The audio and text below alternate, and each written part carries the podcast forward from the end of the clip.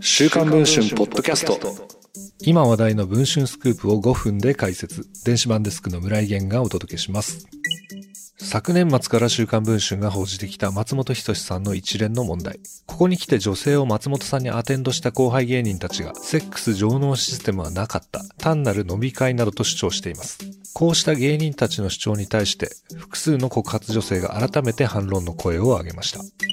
週刊文春昨年じゅうにがつにじゅうしちにち発売号に掲載されただいいちだん、松本人志と恐怖の一夜、俺の子供産めやと題する記事では、お笑いコンビスピードワゴンの小沢和弘さんに女性を集めさせ、グランドハイアット東京のスイートルームで飲み会を開催。参加者の英子さんと二人きりになった松本さんが、俺の子供産めやと性行為を迫った様子を詳細に報じています。また同時期に松本さんから性的行為を強いられた B 子さんの証言も掲載しています。さらには東京だけではなく、大阪、福岡、沖縄などで行われてきた性接待を含む飲み会について、多くの女性たちの証言を紹介してきました。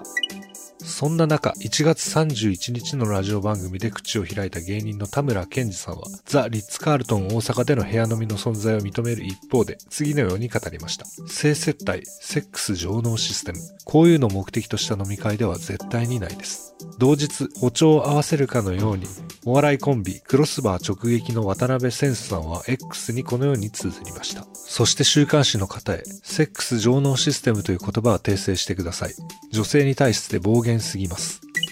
こうした後輩芸人の主張に対し、前室の英子さんはじめ告発女性が改めて週刊文春の取材に声を上げたのでした。現在配信中の週刊文春の電子版では、告発女性たちによる反論を掲載しています。また大阪在住の女性によるタムケンタイムはありましたとの証言、そしてじゅういちにんめとなる新たな証言、さらには西麻布でのコスプレ懇願事件などについても詳しく報じています。この続きは電子版の方でお読みいただければと思います。それでは本日のポッドキャストはこの辺りで。